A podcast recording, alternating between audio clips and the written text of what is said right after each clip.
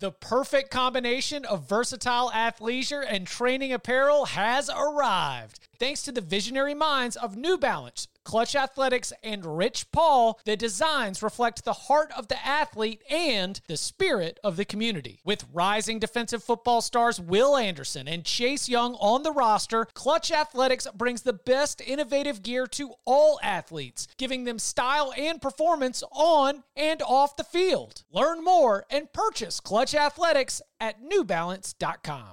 If you want a fresh perspective on what's really happening in sports, we have a brand new daily podcast to recommend. Nothing Personal with David Sampson features former Marlins president David Sampson decoding what's going on behind the scenes when owners make a statement, when a coach tells a lie, when a star gets traded, and much, much more. David's a guy that won a World Series, lost 100 games, and has done everything in between. He'll break through the noise Monday through Friday for a pod available for your drive-home commute. Download it and subscribe to Nothing Personal with David Sampson on Apple Podcasts and anywhere else you find your podcasts.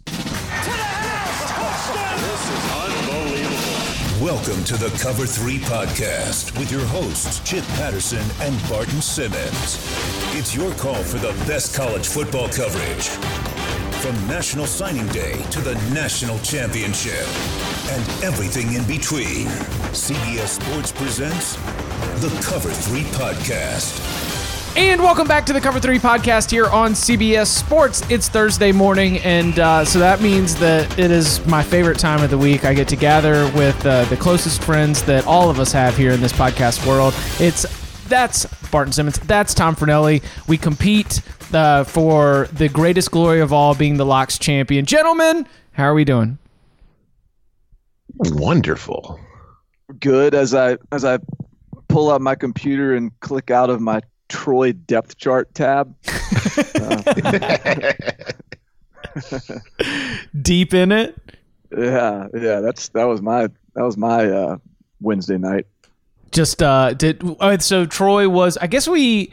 Oh, I'll try and make sure that we do a better job of addressing the Wednesday night fun belts and throwing out some winners. We got some feedback on Twitter. Of course, you can follow us. You can follow the show at Cover 3 Podcast. You can follow at Barton Simmons, at Tom Fornelli, at Chip_Patterson. And we are mailbags open, baby. Keep pouring them in. We will be back with another mailbag, or at least hit a round of mailbag questions next Monday. So continue to keep them coming. A 5-star rating with your review gets your question on the show. It's the way it works, and we will hit as many of them as we can, and we will continue to do that. We've got good listeners, and we want to hear your questions. They lead to good conversations, and it's fun. So we will start giving out those winners. Were you on Troy, or were you just breaking it down for future Fun Belt picks, Barton? No, I wasn't. I was not on anything. I was just, usually on the weekends we have to zero in on the big blue blood matchups. Is nice to be able to get a little eyeball on some Sunbelt action. So yeah, I was just checking it out. I hear it. Tom, how'd you feel about the game? I'm very, very disappointed in South Alabama's red zone offense, and just some questionable play calling, some questionable execution. Just a disappointing effort. They're looking solid in the bottom 25. Do you have any bottom 25 inspired locks this week? No, actually, you know what this week is? I've unofficially dubbed it the unofficial week of the underdog. Oh, yes, because I'll get into it. From 26, underdogs typically do well because the public generally likes favorites, because why wouldn't you? They're the favorites.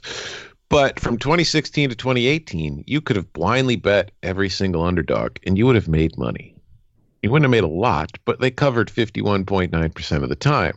Now, if you took that to the next level and went with road underdogs, they covered 53.2% of the time. So you'd actually made a decent amount of money.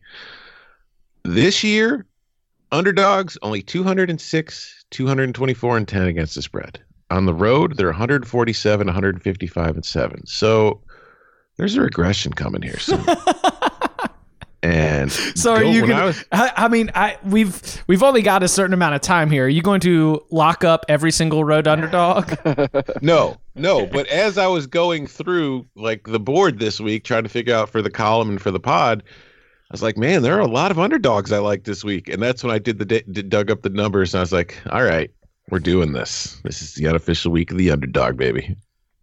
Let me get the lock fight sound a little bit ready, because I got called out. I get called out on CBS Sports HQ for loading up on home teams.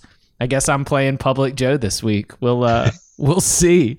It's been a good year for Public Joe. What's for the purposes of pacing? Are we looking at about the usual, somewhere around 8-ish? I have 9 locks, a money line sprinkle, and a special guest lock.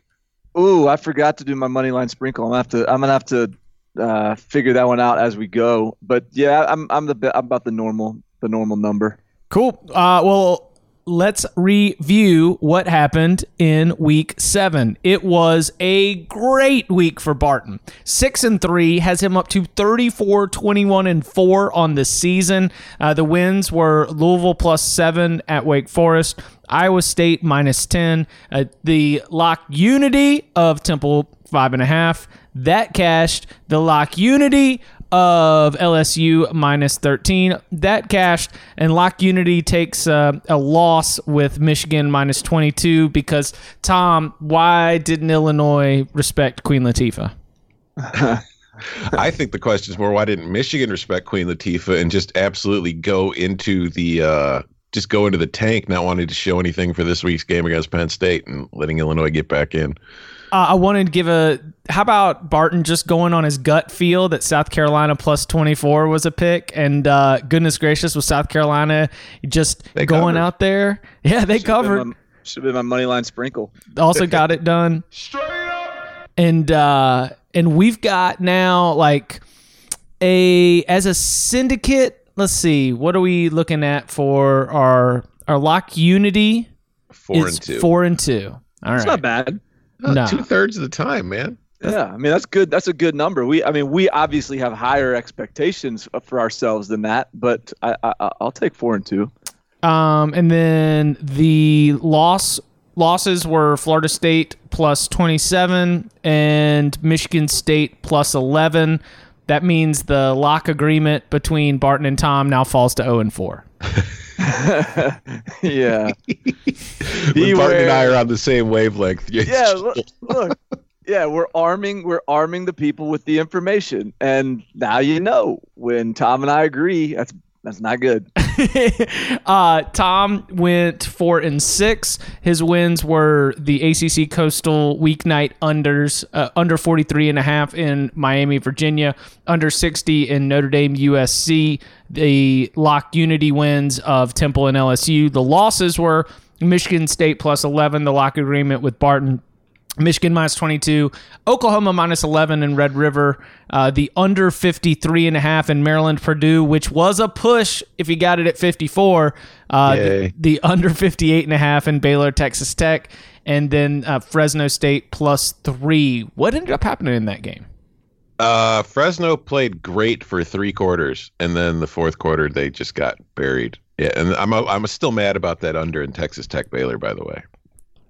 That was the easiest under in the world, and then it went to overtime. Oh, you got bit by that, huh? Yeah. Mm-hmm. 4-6 on the week, 31-35 on the season. I had, of course, as we mentioned, the loss on the Maryland Purdue under, the loss on the Michigan lock unity, wins on the Temple and LSU, a lock fight win as I lured Barton into a fight with Clemson -27, locking it up. And then a win in under 58.5, Oregon, Colorado, losing on Iowa +3.5, losing on Nebraska +8. They just got blowed out by Minnesota. 4-5 on the week, 27-31. Gentlemen, the syndicate is 96, 91, and 4. It was an even 15-15 week. So we are above 500, but we still need to do some work to be able to go and get it in the money. So y'all ready to do that and lock it up? Yes, sir. We're picking locks. My Blue Plate special 5-star locks are coming. Come get these locks. 5-star master lock. Lock it up. You want these locks. I'm living and dying every point, every cover. All right, Barton, you've got the tee box, so take us where you want to go. All right, well, so this was one of those weeks. I don't know how you guys felt about the board this week. This was one of those weeks where I didn't have necessarily like five games I loved. I had like 20 games I kind of leaned. So it was hard to figure out which direction to go. A lot of just staring at a number for like an extended period of time and just hoping it would speak to me. So that said, I don't know like where my most confident play is, but let me start in one of the big ones. Whiteout, State College, Penn State, Michigan. Michigan going to State College to take on James Franklin. I'm gonna roll with the Nittany Lions. 9 points, I think, is where we got it right now. Yep. Mm-hmm. So a few things here. One, this is typically a blowout, one way or the other. Either Michigan's going to blow out Penn State, Penn State's going to blow out Michigan. That's been the case the last 3 years. I think that this game is Michigan's heading into a hostile environment. We discussed last time that Jim Harbaugh is winless as an underdog at Michigan. This is, I think, an opportunity. I think their offense is going to struggle against this Penn State defense. I think when you get behind a little bit, Shea Patterson has shown he's going to turn the ball over a little bit. And I think that Penn State offensively has got enough big plays in the passing game. They're still not really an offense I trust to just drive the field. But I do trust them to get a couple big plays. I think once that happens, Michigan's showing that when the floodgates are open, it can get a little bit loose. So, and also, this is Josh Gattis, former Penn State assistant under James Franklin, coming in as an offensive coordinator. And James Franklin has shown us that he's got a little bit of a grudge here and there that he likes to exercise. He likes to let people know when they've made mistakes in crossing him. And so I think that he'll take a little comfort in punching an extra touchdown in late if he can. So give me Penn State -9, and we'll add a little bit of dental agreement to that too. The dentist is also locking this up. Wow. Hey, Barton, do you remember what this week is? Hold on, let me switch it up. This is the unofficial week of the underdog, and the road underdog at that. Mm-hmm. Fight! Wow. Fight! Right off the bat. I'm on Michigan +9, man. I look at this Penn State team, 6-0, 3-0 in conference, but it's been two different teams for the most part.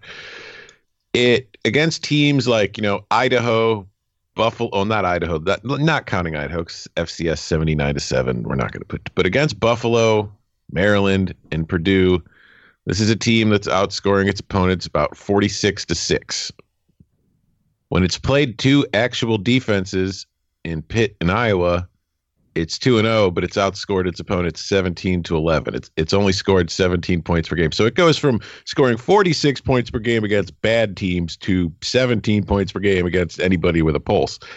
And Michigan has plenty of problems that we've seen all year long. But this, specifically on defense, this team has found itself. In the last 2 weeks, after really not getting any sacks or tackles for loss over the first month of the season, Michigan has 14 sacks and 25 tackles for loss in its last two games. The defense has finally rediscovered who it is. Don Brown has figured out what he's doing with these guys.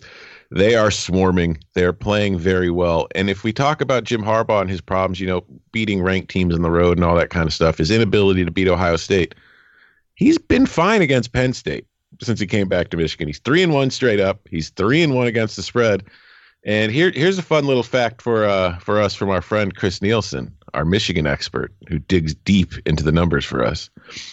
He says, a lot of surface level analysis on Harbaugh's 1-6 road record against ranked teams. I did some quick research on those 6 losses. Anyone want to guess the opponent's overall season home record for those 6 teams Michigan lost to? Undefeated. 39-0. Yeah. So I think the point is, yeah, they haven't beat a lot of road teams or a lot of ranked teams on the road, but they've also played a lot of really good ranked teams on the road, and they've lost those games. So I look at all this. I see Penn State offense struggling to find too much success against the Michigan defense, and I don't trust Michigan's offense enough to say that they're going to go into, Happy Valley and win. I don't think that's going to be the case. But I do think this is going to be somewhat of a kind of rock fight-ish affair, a little more higher scoring than that. So I'm taking Michigan plus the 9 points. Lock it up. Take that, Dennis. I'm coming after you, too. All right. So for the people at home, just so you have all the information, Tom versus Barton lock fights. Tom leads 2-1.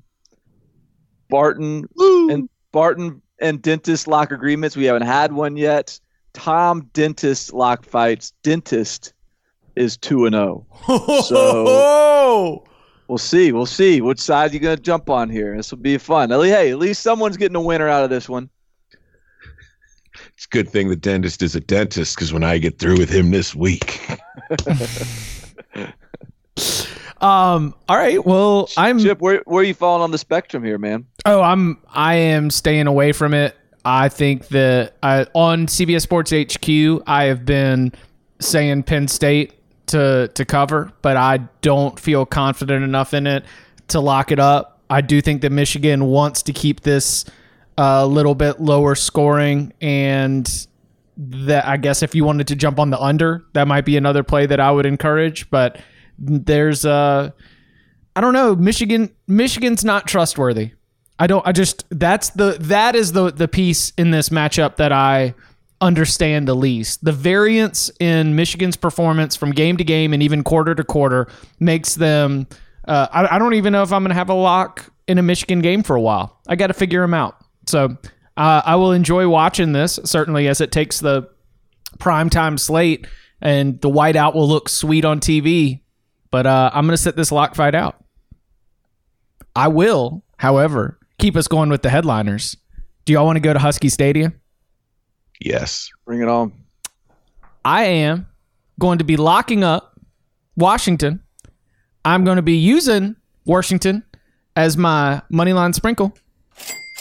And I'm also going to throw the under. So they're just pouring it all out on the table right here in the biggest game of the year in the Pac-12 North. There's some simple analysis. The simple analysis would be Chris Peterson versus Mario Cristobal in a huge game in Husky Stadium. I just think that's coaching advantage Washington. I think that's home field advantage Washington. Now we start to dive a little bit deeper. I think that this Oregon offense is going to be missing Jacob Breeland. The tight end position has been great for Justin Herbert. And while they do have other options there, including shout out Lil Patrick Herbert, who's a little bit further down on the depth chart. I don't know if we'll end up seeing him out there. But as this Oregon offense continues to try to look for a good balance of the run and the pass, I think they're going to run up against a Washington defense that is going to be very, very comfortable trying to keep this game a little bit low scoring. I think that Washington is probably only going to need about 21 points to win this game. I see something like 21-17, a lot of Salvon Ahmed running the ball, a lot of CJ Verdell running the ball, and just a lot of punting and a lot of possessions in a game where I don't think that, as good as Oregon has been and as much fun as I've had celebrating their defense and sort of the cultural identity building that Mario Cristobal has been able to do, you put them in this scenario as a 3-point favorite on the road, and that's too tasty. I've got to jump on the home dog there. Tom? Lock agreement. Ooh. Which, all of the above? Oh, or? No, just not on I'm not on the total. I'm just on Washington plus 3. I mean, yeah, Chip, you said a lot of it. For me, it really does, at the end of the day, boil down to Chris Peterson as a home underdog against Mario Cristobal. And That doesn't seem to go in Oregon's favor, in my opinion. Cristobal could prove me wrong. He's done it somewhat already this year. But I look at Oregon, and you see who this team has played, and they have looked great against some, you know, Yankee teams, some like, you know, hinky teams that aren't great, and then they have killed them, and that's good. That's what you're supposed to do. It's just kind of like what I was saying with the Penn State pick. They're not nearly as efficient against better teams, and Washington is a defense that I think is much better. And I look at Justin Herbert, who is inconsistent. He has picked some bad teams apart this season and put up some great numbers, but you look at his last two games, once now that, you know, they've gotten into the meat of Pac-12 play, his completion percentage has gone down from, like, you know, 78% on the season to it's in the low 60s in the last two games. Even against Colorado, in a game they won 45-3, he only completed 56% of his passes. And now he's going up against a much better defense than Colorado surely has. And it's one of the best coached defenses you see in the country year in and year out, with a very good secondary and one that can give him, you know, confuse him pre-snap with the looks that they're going to give, can cover Oregon's receivers. Chip mentioned Breeland being out. I think that's a huge blow to the Oregon offense. And just to speak to the inconsistency of this Oregon program in recent years, the Ducks covered last week. The last 15 times the Ducks have covered the week after, they're 3-12 against the spread. Woo! Yeah. I mean, trends. They are an up and down team. They play really well one week, and then they kind of, you know, fail to meet expectations the next week. And I think this is going to be the same case. I think Oregon's a very good team that is fully capable of going up to Seattle and beating Washington on Saturday. If it happens, I'm not going to be surprised at all, because this is also a Washington team that – at times has been inconsistent. I mean, hello, losses to Stanford and Cal. What the hell's going on there? But there's no way in hell Washington should be the underdog in this game at home. So if you're giving me the points, I'm taking them, man. All right. This is like it's like a horse racing term for this or something, but I'm also in lock agreement, but not on the total, not on the game line, but on the total. So it's a double lock. Yeah. So it's a, yeah. So I got under 51.5, under 51 also. I mean, I actually would like, and if I have to pick a side, I'm on y'all's side as well on Washington. I just don't trust Washington enough. And I do think Oregon defensively has been really good. I think this is a really good Oregon defense. I think this is a Washington defense that is up for the challenge, and an Oregon offense that seems to be very content just winning any way they can. I don't think they don't seem to be looking for style points this year. And I just think this is a every yard matters kind of game. And neither of these quarterbacks have demonstrated in against a really good defense that they're going to let it fly and have a ton of success. So yeah, no need to further break it down. I'm jumping on board under. Excellent. All right. Well, then Tom, take us where you want to go. This is a pick strictly for Barton. I'm taking Oregon State plus 11 at Cal. Just, I'm not trusting Cal as this large of a favorite. It's really what it all boils down to in the end. That offense without Chase Garbers has been very bad. It wasn't all that good before, and I know that Oregon State got absolutely, you know, spanked last week, 52-7. But that was coming off a big win. They were not really, you know, I'm guessing that was a situation where this is a team that hasn't had a ton of success in recent seasons, and maybe they weren't sure how to handle the week after, and it kind of caught up to them. But I just look, man, Cal's not going to score that many points. Oregon State, they are a good offense. They have displayed that. It did not show last week, but on the whole, they have been a good offense capable of scoring. They're not going to run up a ton on this Cal defense because it's very good, but they're going to be successful enough to stay within 11 points. And if you look at the trends, Oregon State's 5-1 against the spread in its last five. Last week was the first time it hadn't covered all season long. It's 4-1 against the spread in its last five road games, and Cal is 0-4 against the spread in its last four at home. You combine all that with the fact that this is an early kickoff for this game. This game is at 2:30 Eastern, which makes it 11:30 in the morning Pacific. I think it's going to be somewhat of a sleepy kind of atmosphere in Berkeley. Not that it's ever really raucous there to begin with.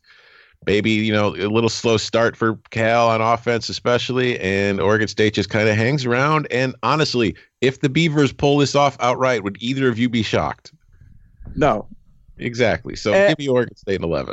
And I got to say, if you know, that the over 2 wins was, you know, it was exciting to get that UCLA win. But here we are. If they don't get this win, all of a sudden it turns into a little bit of a sweat down the stretch there with Washington, Arizona State, Oregon.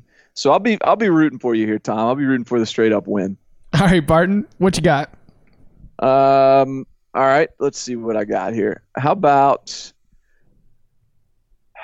we go with a little SEC action? Mm-hmm. In a very anti-Tom play here. Uh-oh.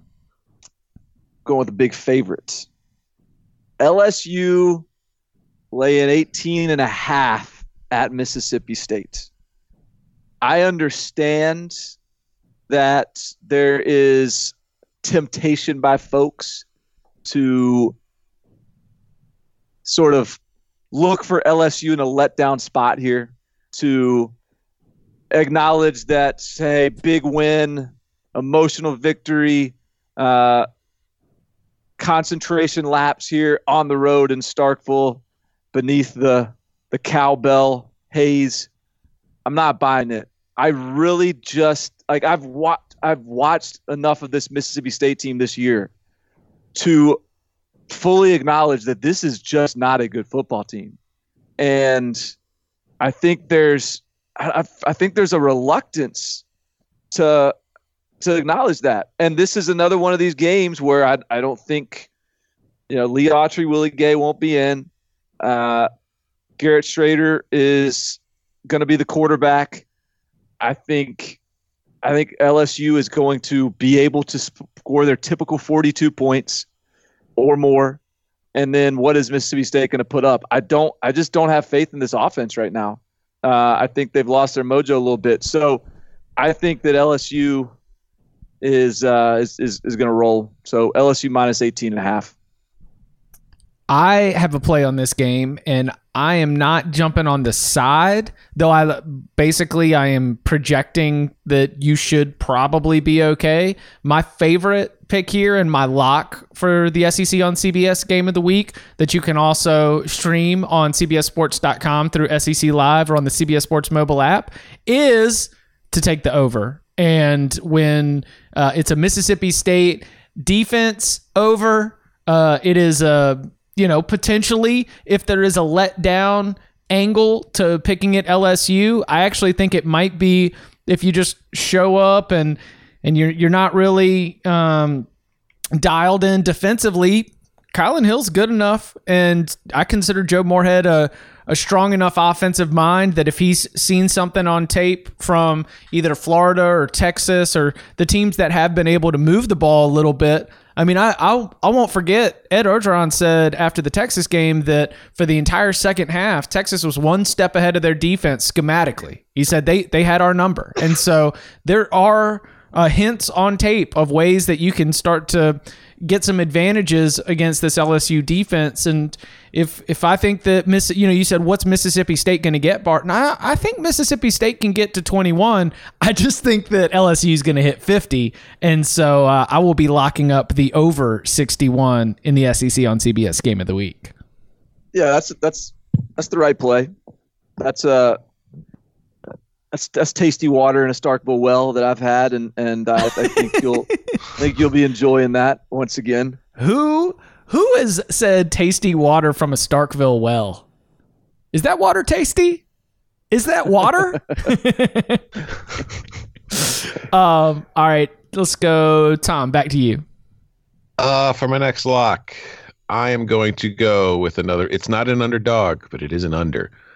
I'm taking Duke at Virginia. Under 45.5. It's a lot of the same reasons I took the under last week in Miami and Virginia still apply to this game because Virginia still has a very good and very chaotic defense and a very, very, very, very bad offensive line. And while Duke's not quite Miami on either side of the lines that we saw last week, like Duke's a little better on the offensive line and it's not nearly as good defensively, I just see this as being a game that's going to be kind of not very fun for anybody to watch. It's going to be very ACC Coastal-ish. I think it's going to be a lot of running the ball. We've seen Duke kind of implement the option into its offense in recent weeks. I think we'll probably see a little bit more of that just to give Virginia something to think about at least and have to game plan for. So if to throw them off, if nothing else. And I just see this as being not like a 17-10 kind of game, but this is like a 21-17 kind of final score. So I'm taking the under 45.5 here. I like your principles. I think this is a really good number though. But I like your principle for sure. Interesting. So Virginia's defense lost Bryce Hall, All-American caliber player, and from the secondary. But I don't think that is going to come into play against in this matchup against Quentin Harris. I think that could be a problem in a few weeks going up against one of the best freshman quarterbacks in the country, Sam Howell. But more on that in a future episode. Barton, you got any Duke Virginia feels? Nope. I'm going to take us to what I believe will be a very low scoring. A very low scoring game here in the noon slate. I'm going to take us to Columbia, South Carolina, where as I'm kind of tempted just to jump on Florida here. I think that even with Holinsky giving it a go and knowing how chaotic the Florida defense can be, and after getting 0 sacks, they are going to be hungry to try and put a quarterback into the ground. I'm tempted to jump on the Gators to cover this number on the road, but I don't want to have to be that invested in a game where I feel like the best side is going to be to jump on the under here. South Carolina's defense played really, really well against Georgia, and I think that they're going to have a good game plan for figuring out how to limit what Kyle Trask is able to do. I don't expect South Carolina's offense to score a whole bunch in this game. I keep reading this one way and the other, and I think that Dan Mullen would be happy to be able to get out of this game and get out of Columbia. Second straight road game, just get out of it with a win by any margin, not too worried about trying to put up a whole bunch of points. I think that we've got next week they're off, right? The Gators are off the week before cocktail party. Pretty sure, yeah. So this is a just doesn't matter what the score is, doesn't matter what the margin is, no worries about style points. Just get out of Columbia with the win kind of spot for Florida and for South Carolina. If there's a little bit of a letdown, I think that it's going to end up coming on the offensive side of the ball. So give me the under in Florida, South Carolina. What's that number? Let's see. 48.5. You can get it at under 48.5. Well, Chip, where you lack the conviction and the constitution to go and play Florida here, you got it. I'm gonna take up the reins here. I'm gonna take the charge of playing this Florida team. This is a week of favorites to counteract Tom's week of underdogs. I think South Carolina got 3 turnovers. One of them was a pick six. An All-American missed a field goal. One of those turnovers went right through the hands of a Georgia receiver. They played a third-string quarterback. Ryan Holinsky's coming back. He's going to be hobbled. I'm still ultimately I didn't come away thinking South Carolina was all that much different than I thought about them coming into the game. And I didn't think they were a bad team going into the game, but I didn't think that they're, play that game 9 more times and Georgia wins the other 9. And I think that Florida keeps on looking better and better. And I know that Jonathan Grenard and Jabari Zuniga are a little bit banged up and I guess they might not play, but I just think that Florida keeps on getting better to me.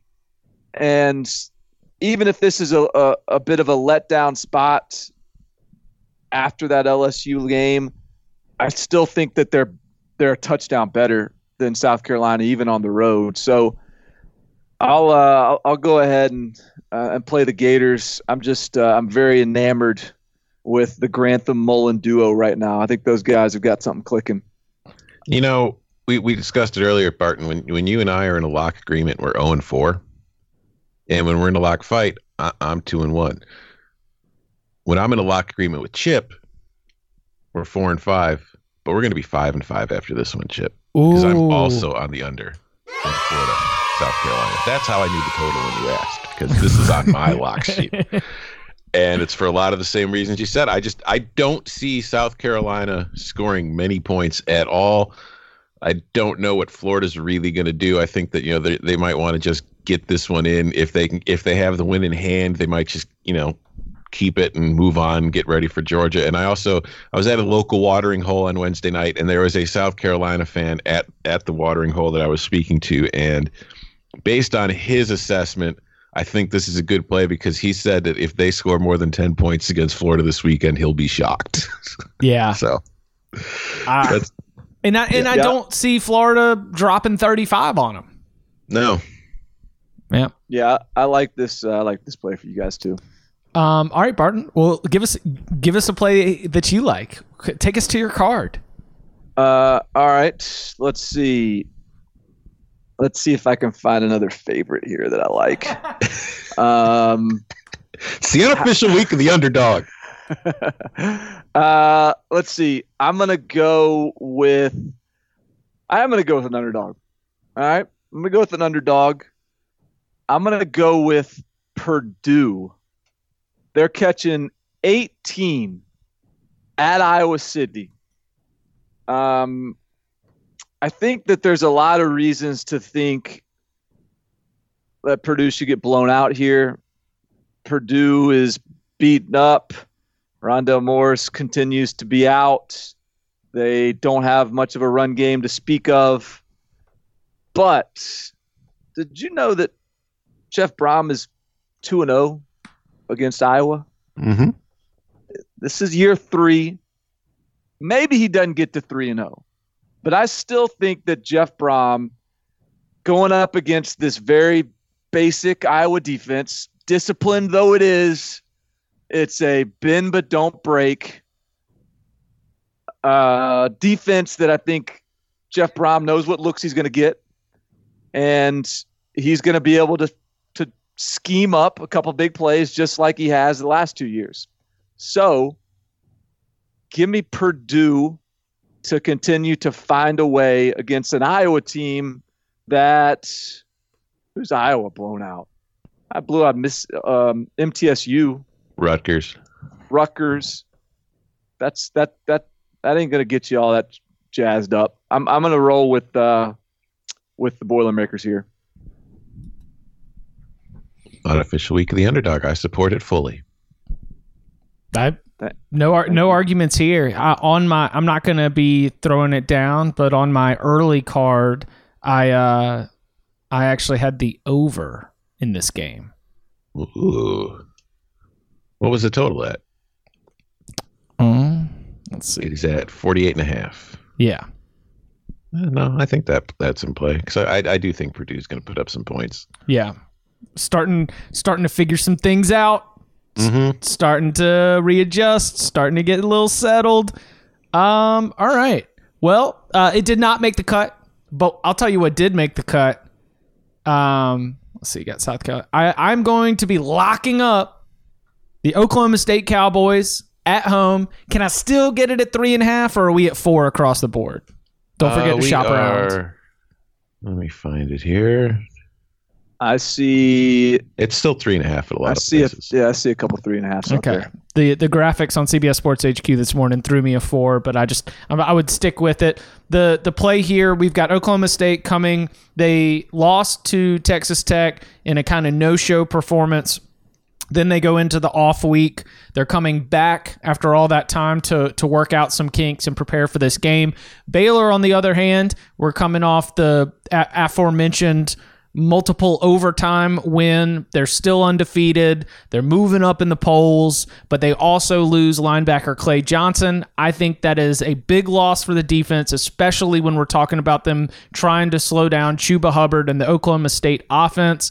And so I just kind of imagine that Mike Gundy, Spencer Sanders, Chuba Hubbard, Tylan Wallace, this is kind of one of those turning point in the season games.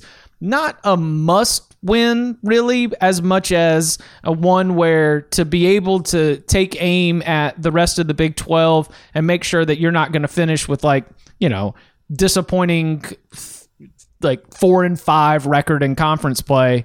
You need to be able to take care of business against Baylor.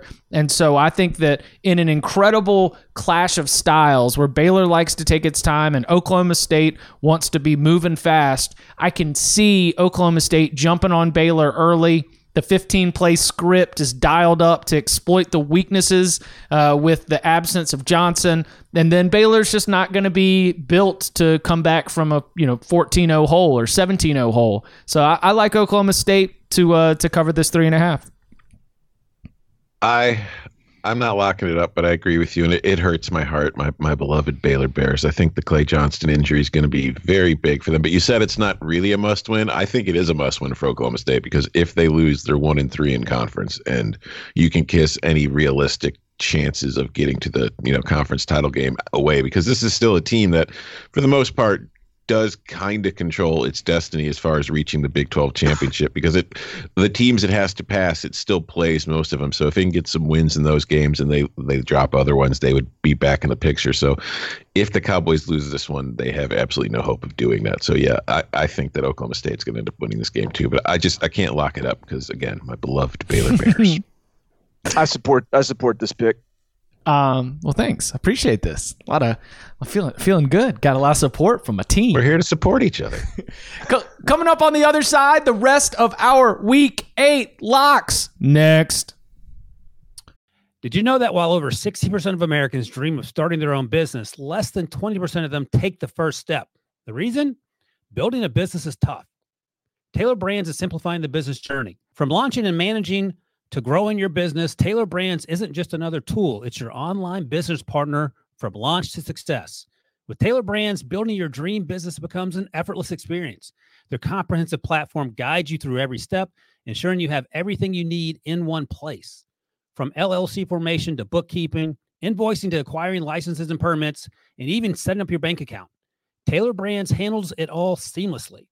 And our listeners will receive 35% off Taylor Brands LLC formation plans using our link, taylorbrands.com/CBS Sports. That's TAILORBRANDS.com/CBS Sports. So start your business journey today with Taylor Brands. All right, we've all got 5 out there on the board. So let's go back to Tom. All right, you guys ready for this one? Yes. I am taking South Florida plus 14 at Navy. Nah. Let me get the family feud. Listen, man. South Florida had a horrible finish to last season. It got off to a horrible start to this season. But the last few weeks, they've been kind of getting it together. They've been playing a lot better than they looked earlier, that's for sure. And they've covered in 3 of their last 4. They've covered both of their last 2 road games. And I think that going into this one, this is just a situation, too, where there's the principle at play of I have a really difficult time trusting an option team covering 2 touchdown spreads, especially against an offense that has proven in the last few weeks to be a bit explosive, and Navy's defense can be a bit leaky. So I look at this, and I did the math. Since 2005, Navy has been favored by 14 points or more 19 times. It is 6-12-1 against the spread in those situations. And I think that speaks to the fact that option teams, which are playing, slow it down, possession football, burn clock, try to keep it close, have a difficult time pulling away. And South Florida's defense, I think, is going to be giving up some points here because, their run defense isn't great. And I feel like if you're not a great run defense, Navy's not a great matchup for you. But I do think that they're going to get just as many points back against this Navy defense. So I'm thinking this is more of a 7-point game than a 14-point game. So I'm taking the Bulls and the points, the unofficial week of the underdog. You guys ever go out and there's in Nashville, there's a lot of bachelorette parties, right? And so when you go out in Nashville, this is back in my younger days, you go out in Nashville and there's always the mother hen of the bachelorette party that's trying to protect all her drunk friends from going home with the wrong guy. Yeah. You know, and so she's always she's got her head's on a swivel. She's interrupting conversations here and there, kind of pulling her drunk friends back in and making sure they don't do anything they'll regret.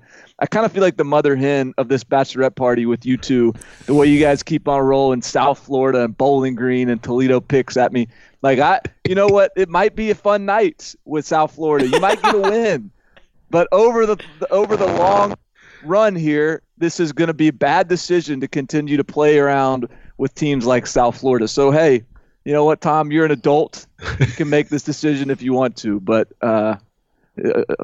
over my objections. I can't wait until I get to my last lock of the week. It is with a somber heart that I announce I have stepped off of the Fade Charlie Strong train, because I do fear that Charlie is circling some wagons in Tampa. Mm-hmm. Chip got on the tracks and got run over. Yeah, I see what's happening. I see what he's doing. There was people were starting to sniff around, on all the midseason coaching carousel names to watch. The Athletics friend of the podcast, Bruce Feldman's pointing out that, I tell you what, Tony Elliott, the Clemson co-offensive coordinator, running backs coach, has done a good job of recruiting Tampa. Should that come open? Charlie Strong's, wait, what? No. Circling the wagons, Charlie. He beat UConn and BYU with the backup quarterback. That's the confidence that we're getting out of this USF team? Yeah. All right. UConn is UConn, but I still feel like South Florida is a team the way it started the year that was fully capable of losing to that BYU team. No, yes, they are. They still, they almost did. And I don't think they're going to beat Navy. I just think that 14 points is a little too much for the mids. All right, Barton. Have at it. You next. All right. So let's see. I got one more underdog play, and I'm curious if I'll get my ACC brethren's approval here. Georgia Tech on the road at Miami, getting 18.5. I like the Ramblin' Wreck here. Ew. Wait, hold on a second. Did I not just get a lecture about being the mother hen at a bachelorette party for taking South Florida, and then you immediately follow that up by taking Georgia Tech? It's like the mother. I was the mother hen in that metaphor, but it's you know what? Every once in a while, when the mother hen's out trying to corral all her drunk friends, something catches the mother hen's eye every once in a while too.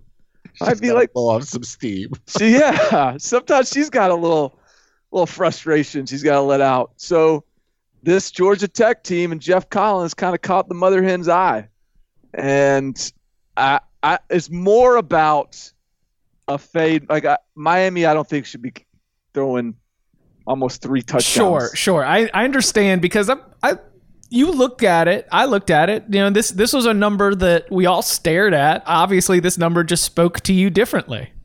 It's the last time a number like this spoke to me, it was when Virginia Tech was getting 14, and that didn't make any sense. So, I think Miami historically, Miami wins these big games on prime time and surprises folks, and then the next this one's a noon kick. No one's gonna care. Georgia Tech sucks. No one's gonna think they got to get up for the game. The fan base is gonna just be very blasé about this whole deal, And I just think Miami will sleepwalk into this thing. And meanwhile, this is Geoff Collins is still looking for that signature moment with this Georgia Tech team. And so I just kind of like the spot here for Georgia Tech.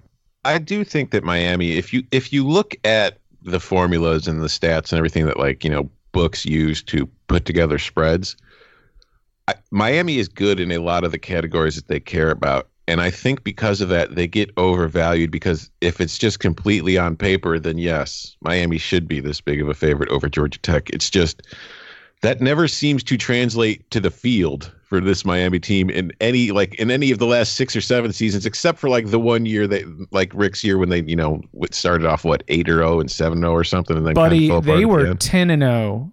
Yeah. Yeah. Except for that season, I feel like it has never really gone from paper to turf in the same way that it should. So, I mean, I can't get on board taking Georgia Tech, but it is the unofficial week of the underdog, so you have my support, and I will hold your hair back at the end of the night. So, the good news for you, Barton, is that I think if you get if you get 7 points, you're close, and if you get 10 points, you're golden. If you can get one Georgia Tech touchdown drive early in the game, you should probably feel okay about this, because I don't think Miami will score more than 24 points in this game. I'll take that.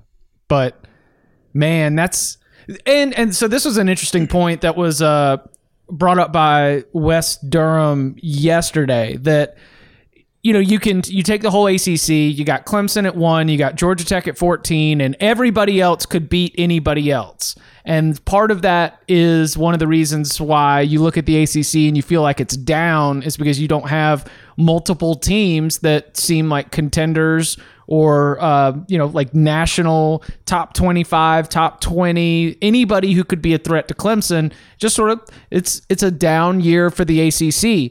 The problem is the distance between 13, whoever that might be that week, and 14 isn't necessarily as far as it might be perceived. And so when Georgia Tech does get up and get somebody who's not paying attention, like not just covering the spread, but actually get an ACC win at some point this season, it's only going to make whoever they beat, it's only going to make the whole picture look messier and worse. But a nooner in Hard Rock Stadium, that might be the spot. The more you talk about it, Miami could be the team. That, like that's what I'm just betting on. Georgia Tech has a step up game at some point, and like, what team is more likely to get to be a victim of a step up game than Miami after a huge win at a noon kick at home? I just feels like a spot here. Do you know who might be? I mean, it's not going to happen, but I have played out the fanfic where Georgia Tech beats Georgia at the end of the season, week before the SEC championship game. Well, that seems a little fantastical. Is that really a scenario that's conceivable? We'll see what this team looks like at the end of the year, right? Yeah. Hey. Geoff Collins. Maybe Kirby rests everybody. You know, it's a little bit of an arrogant play, thinking that you can thinking that you're going to be able to take care of business in Bobby Dodd Stadium, getting healthy for the SEC championship game. No, I got it. I understand what you're doing. I get it. So I won't jump on it. That's for sure. But this is this could be the spot where Georgia Tech shocks the world. All right. I'm going to – okay. All right, I'm going to keep us in the ACC with a spot that I know is wrong, but I'm going – like this, if we're going to continue the night out scenario, I know that this is a bad decision, but I need to take myself through this bad decision to work some stuff out, to be able to really get a good feel – for what's going on, where my limits are, like just sort of put myself in a little bit of a different headspace. So I'm going to take NC State as a road favorite at noon at Boston College. This is a bad pick. This is a bad pick. But I'm locking it up because two reasons.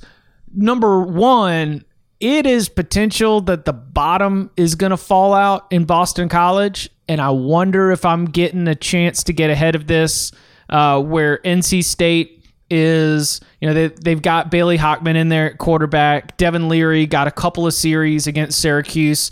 Wasn't great. The fans are all excited about Leary, but I think that the coaching staff is still a little bit more comfortable with Hockman. The NC State defense is doing a great job of creating all kinds of pressure, getting after the quarterback. Boston College won't have Anthony Brown, I guess, for the rest of the season. And so I'm taking an NC State team that is settling into itself as one that really rides its defense. And then the Boston College defense is kind of weak. Listen, like expecting NC State to be able to go to Boston College as a favorite and win on the road, any NC State fan that I talk to is probably just gonna be nightmarishly feverish about this game because they really need the win. NC State is the better team here. And so just to experience it, just to live the plight of the Wolfpack fan, I'm going to lock up NC State as a short road favorite against Boston College. Good luck. I watched. I was for a different reason. I was just looking up rushing defenses earlier this week and average yards per carry, and NC State's third in the country in that stat, 2.29 yards per carry. Only Penn State and Wisconsin are better in that regard. So just, you know, with Anthony Brown injured, with what's our boy's name? Why am I blanking on the running back for Boston College? A.J. Dillon. Yeah, you know, NC State seems equipped for this sort of spot. NC State just has these years every now and then where you've just got to like survive at the quarterback position. And it's a good thing that their defense is playing at a high level. And the NC State defense has lost NFL draft picks almost every year. And so clearly the development on that side of the ball is going well. And, you know, whether it's like after Russell left, I think they just had to survive for like a year. I mean, you know, Ryan Finley, multiple year starter. Like sometimes you just need to be able to figure it out. And I think that's where NC State is. They're not going to overwhelm you offensively, but their defense is good enough that they should be able to win this game. So let's go Pack. All right. Let's see. How about you, Tom? I am taking the under 67 in Arizona at USC. That total is just too high. You look at Arizona, it is scoring 35.5 points per game this year, but in three Pac-12 games, that's come down to 27. So literally, you know, more than a touchdown off their average total per game. And USC's offense has been, you know, pretty good overall. It's averaging 29 points per game in the season, which is pretty much where it's at in conference play as well. So I think that's probably going to be a lot closer to what the final score is going to look like in this game than the total suggests. And also, the under's gone 4-0 in USC's last four games. It's 4-1 in the last five between these two, and I think it's going to be 5-1 after this week because if this total had been at like 60, I'd have understood it, but at 67, that's too high for this. That's an overestimation, and I'm taking advantage of it. Yeah, I actually was going to play the over in this game until I looked at what the number was, and because this is all the makings of an overplay. USC, when they're successful, they like to go down the field with the football. They're finding a little run game. Arizona's 116th in the country in explosive pass plays allowed. USC is missing three of their top defensive backs potentially here. And so they're going to be a little bit vulnerable in the secondary. I think Arizona's got a chance to score some points. But then when you look at, you know, USC hasn't covered this total all year. Mm-hmm. Arizona, I think, has only covered this total maybe 2 out of their 7 games or however many they played. So it's just for a game that I was ready to pull the trigger on the over. It's just too big of a number for me. So I'm not playing the under, but I get your assessment here. But what I am tempted to play here, and what I think I'm gonna play. Ooh. Is USC. Yeah. Another favorite on our week of favorites. USC. So I'm a little worried about the defense because I think that is of note that USC is getting pretty banged up, especially on the back end with Khalil Tate coming to town. But I also think that Arizona is just not that good. And I think USC, when you really look at what they've done, I mean, they had a really tough early season slate, one of the tougher in the country. And they didn't crush it, but they did survive it. They did go on the road against a good Notre Dame team and really, in a lot of ways, outplayed them. And now they got Arizona coming home.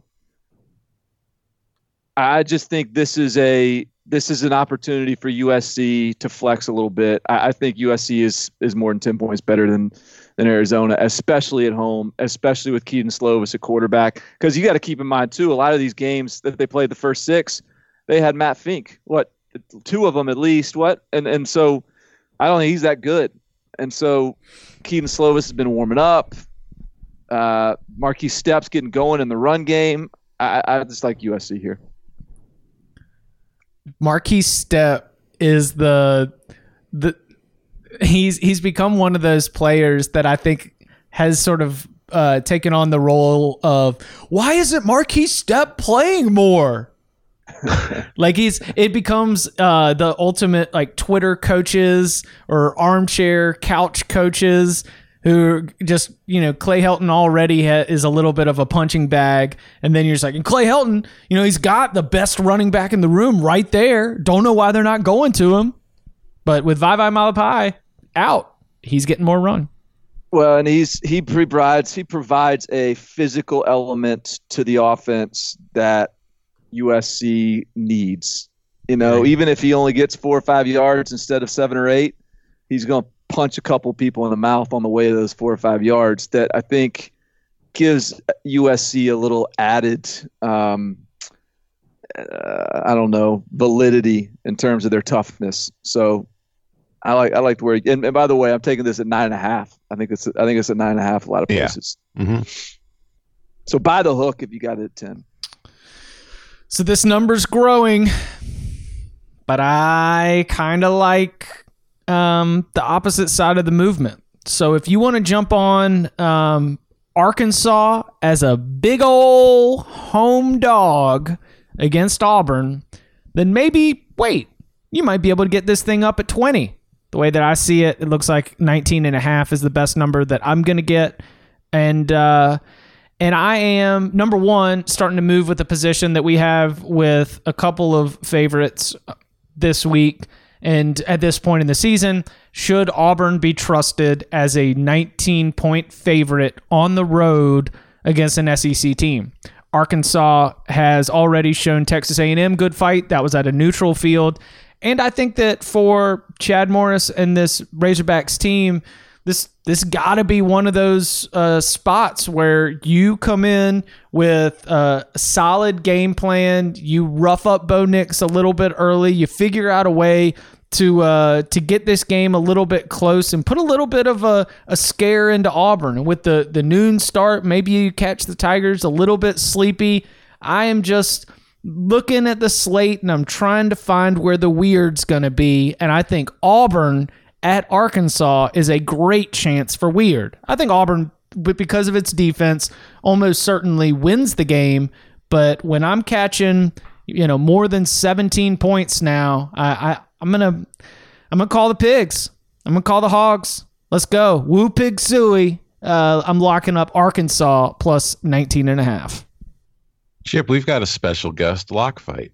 Whoa. Yeah. As I said, I was at a local watering hole on Wednesday night, and I was with our dear old friend, Jerry Hinnon, who is on Auburn, minus 19.5. He pointed out that this is just a game that Auburn needs to win, first of all. But his reasoning was that there's few things that Gus Malzahn enjoys more. There's two things he likes Arkansas for. One, getting himself a raise at Auburn. And two, just beating the hell out of Arkansas. So he says that Auburn is going to run up the score on this just because that's what Gus likes to do against the Hogs. And he's very, very confident that Auburn is going to cover this spread. So you and Jerry are going to be fighting this week. Love it. So this is on my list of, this is in the margin. Do I play it? Do I not? As the call started here, I pushed it to the side and decided I wasn't going to play it, but I would be on the Auburn side if I were to play this. To Jerry's point, this is as far back as my most current Phil Steele will take me. 2014, 19-point favorite, Auburn wins by 24. 2015 is a 4-overtime loss to Arkansas. 2016 was 10-point spread. Auburn wins by 53. 2017, 15-point spread. Auburn wins by 32. And last year, on a 30-point spread, Auburn wins by 31. So, to Jerry's point, Gus ain't scared to get down and dirty in this deal. I think Auburn blows them out, but I'm probably gonna lay off. I'm a little nervous to play it. Uneasy feeling, but I like where I'm gonna be. I understand it, but come on, Chad Morris, kick in that back door. All right, let's go to back to Barton. All right. Well, since this is the weekend of favorites, I'm going to go with another big line here. And this is probably one of these. With that Auburn play, one of these two games is not going to hit for the favorite. Either Arkansas is going to cover or Vandy's going to cover. I don't think both of them are going to cover. And I don't think neither of them are going to cover. But I think that Vandy is the least likely right now. I think Vandy has, for all intents and purposes, basically sort of waving the white flag. I think that they're about done. They just got flat out beat by UNLV. They are getting housed every game they play. And Missouri is really good up front. Vandy's not. Missouri has a really good quarterback. Vandy has all of a sudden opened up quarterback competition between Deuce Wallace and Riley Neal. I know that this game is on the road and Missouri could very well roll in this thing a little sleepy. I just don't know how much fight Vandy's got left. So I think Missouri minus 21 is ripe for a nice cover. I like it.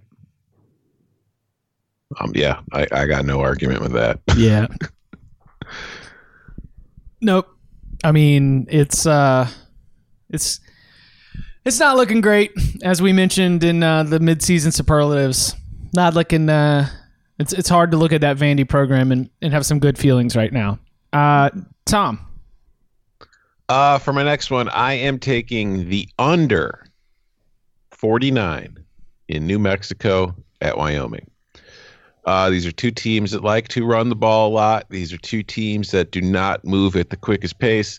And these are two teams that are going to have a hard time standing because there will be 23-mile-an-hour winds. Woo!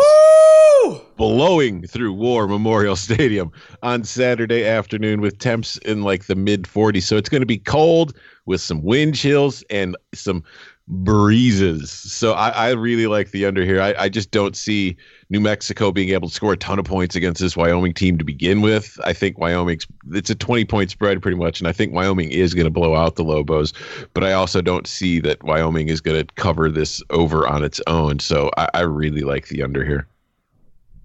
23 mile an hour winds in Laramie. That's the good stuff right there. Wow. Got anything, Barton? I got nothing. Wonders. All right. I am going to take us to, let's see, one of the biggest games of the week in Conference USA, Cayusa. NFL Network, 3:30. Let's lock up Louisiana Tech. I can catch this thing at a +1. Pick them, you know, whatever it's going to be. Southern Miss is in town, and I think the Bulldogs are probably the best team in Conference USA. So let's take the Bulldogs to be able to defend home turf, knock off Southern Miss, and get the crucial win in the NFL Network Conference USA Game of the Week. Let's do it. Ruston, Louisiana will be rocking. What time's that game? 3:30. All right. We'll all be tuned in. I mean, there you go. What else are you going to watch? Like LSU and Mississippi State on CBS? All right. I've got one left. I've got two left. I've tacked another one onto the week of the underdog. Okay. A little too many favorites for my liking here. Barton, what about you? Potentially done, but we'll see what happens. All right, Tom. All right, we'll put on the late ad right now then. I am taking Arizona State +14 at Utah. I like it for a few reasons. One is I don't expect there to be a ton of points scored in this game. I also kind of liked the under, but it's just that the total's a little too low for my tastes to lock that up too. But this is going to be a defensive game, and I feel like Arizona State has, no offense to Tyler Huntley, I feel like Arizona State has the best quarterback in this matchup. So in what's going to be a game that's likely going to come down to one or two plays being made, I'm going to take Jaden Daniels and just a little narrative that I feel like we need to start right here on the Cover 3 podcast. I think we've spent a lot of time talking about Tom Herman as an underdog. But wrong Herm? Yes. Yeah. The world has underranked Herm Edwards and undervalued him since he took that job. Let's think back to the reaction to Herm Edwards being hired at Arizona State. Let's think back to our reactions to Herm Edwards, thinking, oh my God, what the hell are they doing? This is stupid. This is horrible. This is not going to work. And it's worked. But this is also, no pun intended, spread to the spreads in Arizona State games. Arizona State has been an underdog 11 times under Herm Edwards. It is 8-3 against the spread in those 11 games, winning a number of them outright. As a road underdog, they are 5-1 against the spread. I understand Utah being favored in this game at home against Arizona State, but by 2 touchdowns? No. Arizona State +14. Lock it up. Herm as a dog. Unofficial week of the underdogs. Yeah, so this is one of these games this week. Like I just don't get this line. Why is this so big? And 95% of the public is on Arizona State, as far as I can tell. So this is the only reason I'm not on, or the only reason I don't have this on my card right now. And maybe I'll just jump on with you and give you the kiss of death, and we'll lock it. Yeah. But I agree. Wow, this is just too many points here for an Arizona State team that is, at the very least, has proven that they're going to grind it out and find a way to stay in every game. They might not win every game, but they can stick around. And we've talked this Jaden Daniels narrative before. This is not a kid that is inexperienced in hostile environments at this point in the season, and he's not even ineffective when he has been in hostile environments prior to this. So I like this play. I I'll hold off to this. I'm going to wait and I may still add this to my card. We'll see. Yeah, I have been on Utah. I'm not going to lock it up, but I think the reason that they're favored by a bunch, and even with the action coming in, as you reported, Barton, it's a tough place to play. It's a team that's getting better. Arizona State's done a good job of being strong on defense and hanging in there defensively. This kind of feels like a little bit of a grown man game. Feels like it's going to be a learning lesson for this young Arizona State team. Maybe a little bit of a letdown, too, coming off a dramatic win against Washington State. Zach Moss, you're talking about Marquise Stepp making you hurt with the way they're running. Zach Moss, he's gonna put some young Arizona State defenders into the ground in this game. I do think Utah covers this spread. I don't know if Arizona State scores more than like 10 or 14 points, but we'll see. I'm fascinated. I think it's going to be an awesome game, but I understand why Utah is favored, and I actually don't think they're going to win by 20, but I understand why they're favored the way they are, and I think that the number's good. So we will see. All right. I am going to be traveling on down to Austin on the Longhorn Network, where I'm going to be taking the Texas Longhorns covering 21 against Kansas. This sucker opened at 23. It's getting bet down. People think Les is going to bring that big game juice for the Jayhawks, and I think that Texas is going to thump them. I think Texas could use a good old romping, like a 24 to 30 point win. And I think that Kansas is just the team where they're going to be able to get it. So, I'm not afraid of the big number. Let's lay it with the Longhorns. You're not going to be able to watch the game, though. I mean, I know this is the game you really want to see. This is a ballsy play by you, I think. I'm a little hesitant on this one, man. I mean, to lay that many points on the unofficial week of the underdog that's something. Yeah, even in the week of the favorite, some favorite's not going to cover.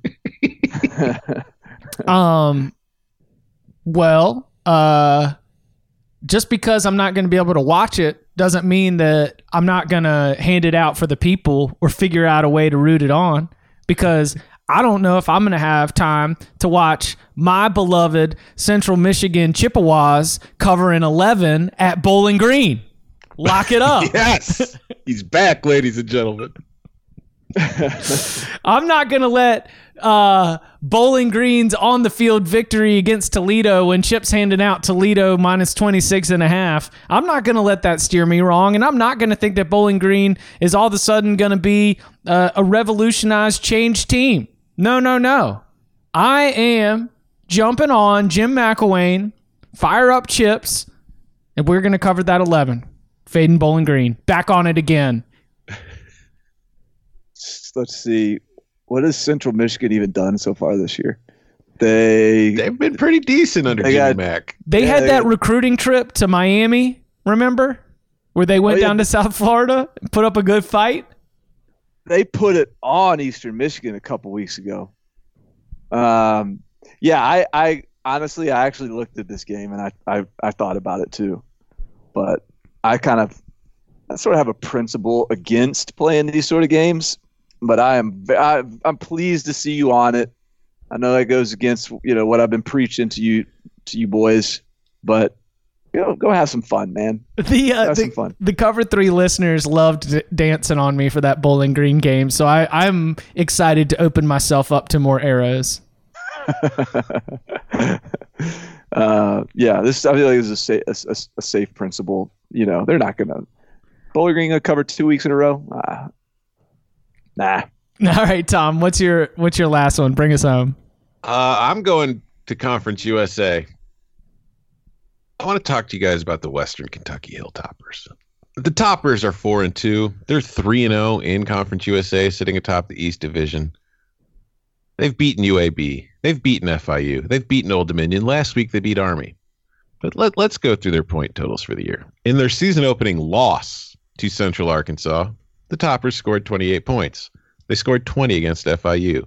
They scored 21 against Louisville. They scored 20 against UAB, 20 against Old Dominion, and 17 last week against Army. Their season high in points was that 28 they put up in a loss to Central Arkansas. And now, one of the least explosive offenses in the country finds itself as a 9-point favorite at home to Charlotte in the unofficial week of the underdog. I'm locking up Charlotte. This is a team that is better than its record suggests. It's better than the numbers suggest because it got killed by Clemson, and that kind of really, upset the numbers. It's lost two since to Florida Atlantic and FIU, two teams that are, better than the 49ers are. But earlier this year, this is the same Charlotte team that went on the road to Appalachian State and put up 41 on the Mountaineers, nearly pulled that upset off.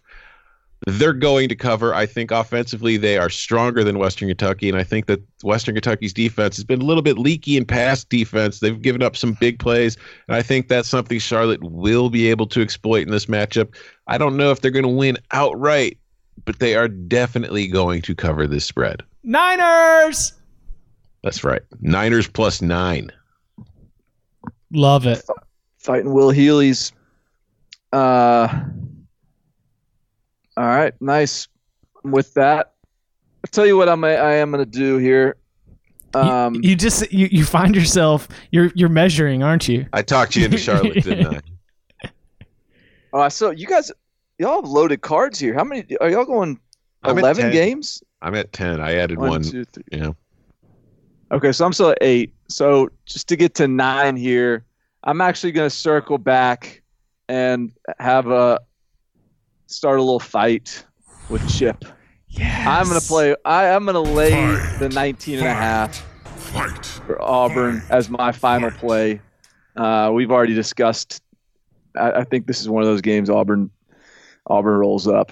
And there's one more dentist play. The dentist is going over 55 Ole Miss A&M. Okay. What a calm response from us. Oh, okay. Oh, all right. Yes. No cavities? All right. See you in 6 months. Later, Doc. This is the second week in a row you guys have had a lock fight after not having any all season. Chip won last week's. I got to get him back. Yeah.